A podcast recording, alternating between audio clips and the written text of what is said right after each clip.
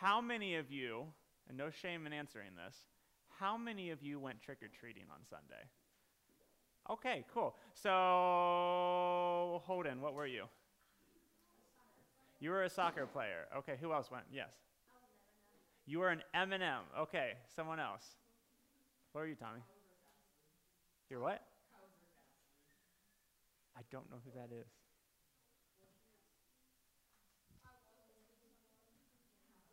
Who were you going to be? Sure, you were. Okay. That makes sense. Okay, so here I'm gonna I'm gonna make an assumption that as you were walking around trick or treating, no one came up to you and said, "Now who are you supposed to be?" Like you were obviously a soccer player, right? Or you were clearly an M&M. And, and that's just how Halloween works. Like, oh, that's the Hulk. Oh, that's Princess Elsa. It's just, it's, it's obvious. But wouldn't it be nice if our real identities were as obvious as our trick or treat ones?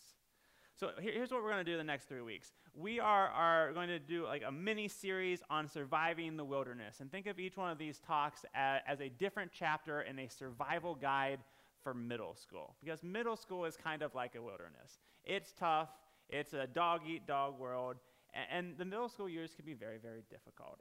And, so, what we want to do is to help you not just survive these years, but actually thrive in them. And one of the things that makes middle school difficult is it's when you really begin to try and figure out who you are and who your identity is. So, an identity is just a massive term that simply means what makes you you. And an identity is very important because it's what gives you value and worth. So I, I, want you to imagine that your parents purchased a live turkey that you're going to take care of and then eat for Thanksgiving. I don't know why they would do that. Maybe they think it'll taste better. The worst thing you can do in that situation is to name the turkey. Why? Because as soon as you name the turkey, you've given it way more value. You've given it an identity. And so it stops being, man, I can't wait to eat the turkey, to, how could we ever eat Tom? and so here's what we're going to do tonight we're going to look at, at what our identity is, what the Bible says our identity is, and then look at the, one of the main issues that plays into that.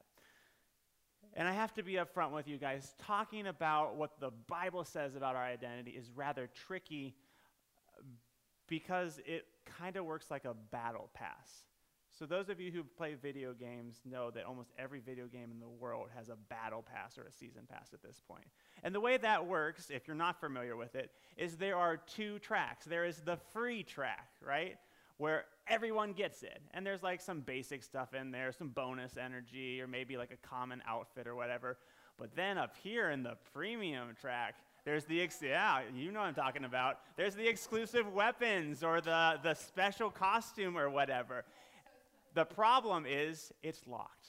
There's a cost to have access to the full benefits of the battle pass. And that's kind of how our identity works according to Scripture. And, and so, w- what we're going to do is, I want us to look at the free pass, if you will, and then what's going on with the premium pass. So, uh, I am getting my ahead of myself a little bit. So, what does the Bible say about our identity? So, in the first block here, we would look at Genesis uh, 1 26 through 28, um, which reads once again like this that, that God said, Let us make man in our image and after our likeness, and let them have dominion over the fish of the sea, over the birds of the heavens, over the livestock, and over all the earth, and over every creeping thing that creeps on the earth. So God created man in his own image, and in the image of God, he created him, male and female. He created them, and God blessed them, and God said to them, Be fruitful and multiply, and fill the earth, and subdue it, and have dominion over the fish of the sea, and over the birds of the heavens, and over every living thing that moves on the earth. Now, there's so much we could say about this passage, but the thing that you want to catch is that we are made in the image of God, which is so important even if we don't know what that means. There, there's no consensus on what that means. Some people think it means that we have emotions. Other people say it's that we're able to think rationally. My two cents, based on the context, I think that to be made in God's image means that we are, we are invited and responsible to govern and cultivate the world to bring honor and glory to its creator. But even if that's wrong, the point still remains that to be made in God's image means that you are immensely valuable. And so part of your identity is simply that you are valuable.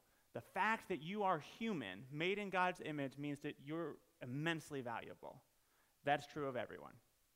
Another element of our identity that's true of everyone, we would find in somewhere like Matthew 25, where Jesus tells a parable, which is a short story with a point to it, about this king who goes away and he leaves three servants with like different amounts of gold.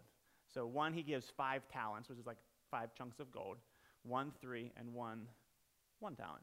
Two of them handle it well, one does not. And the point of the parable is that we should steward what God has given us well.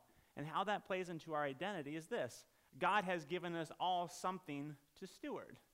We are all, in some way, shape, or form, gifted or talented.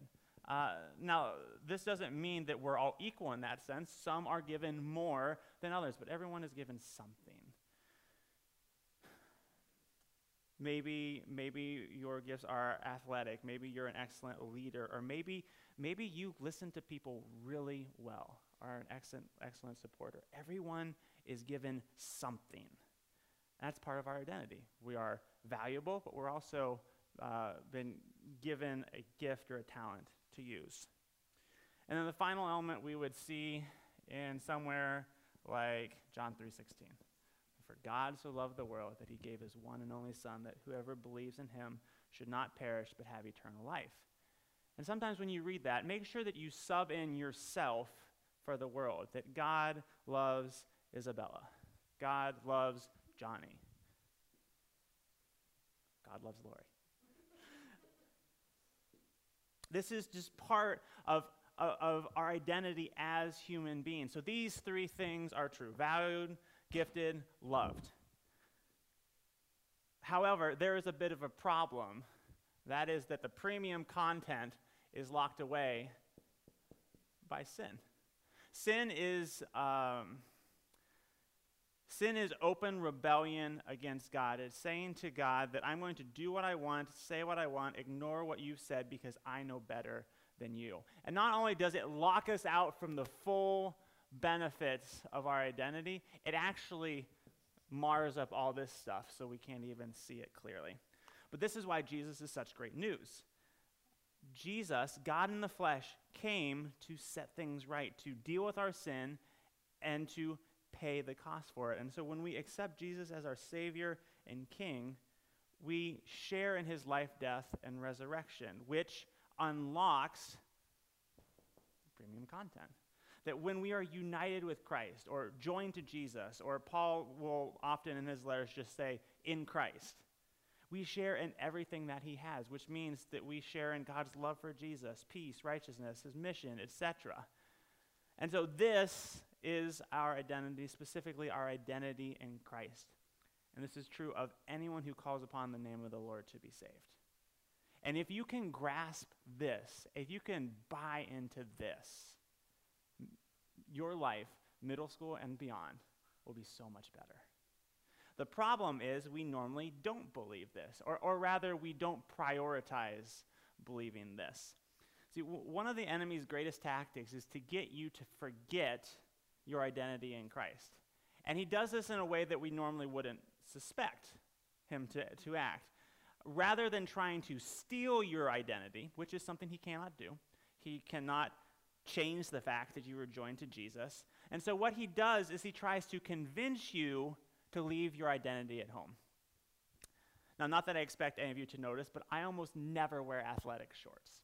And there is a reason for that. Because anytime I go anywhere, I have my phone, my keys, and my wallet. I need three pockets. Now you could say put your wallet with your keys. That does not work. I have tried. And so during the summer, if I'm not going anywhere, I will throw on a pair of athletic shorts, and inevitably I'll have to leave the house, and I'll say to myself, Do I need my wallet? No. And I will walk out the door, and nine times out of ten, what happens? I need my wallet. And so I'll be like trying to like pay for something using my phone or like digging through the seat trying to find cash that fell down there or whatever. And that's the same way that the devil works with our identity. We wake up in the morning, he'll be like, You don't need your spiritual ID. Today's going to be an easy day. You're, you won't need to establish your value. You won't need to be reminded that you're loved unconditionally. And so we just walk out the door. But then we get bombarded with people asking us who we are and why we matter, and we don't have our spiritual ID ready with us. And so we're looking around who am I? Who am I? What am I going to do? And so we grab onto other things. One of the things that I see students grab onto a lot is winning, for example. That, uh, oh, here's who I am I'm a winner. This is why I matter. This is why I'm valuable, because I win. Or, or, others will grab onto to how they look. They'll say, Look, this is who I am. I am put together. I am attractive and beautiful. This is why I matter. And it becomes their temporary ID. But here's the problem with temporary IDs they are temporary. Uh, what happens, for example, when you lose? Your ID is gone. What happens when you're not the prettiest or the most attractive person in your class? Your ID is gone. You're back to being a nobody. And so we need to resist the temptation to leave our identity in Christ at home because it's really not an accessory, it's a necessity. Uh, it's as essential as putting clothes on. Just like we would never go to school in our underwear, we should never walk out of the house without having our identity in Christ intact. And tonight we're going to spend a little bit of time in small group talking about how we put off and then put on our identity in Christ. But here's the key we have to believe that all of this is true in Jesus. It has to move out of your head and into your heart, it has to move to your core.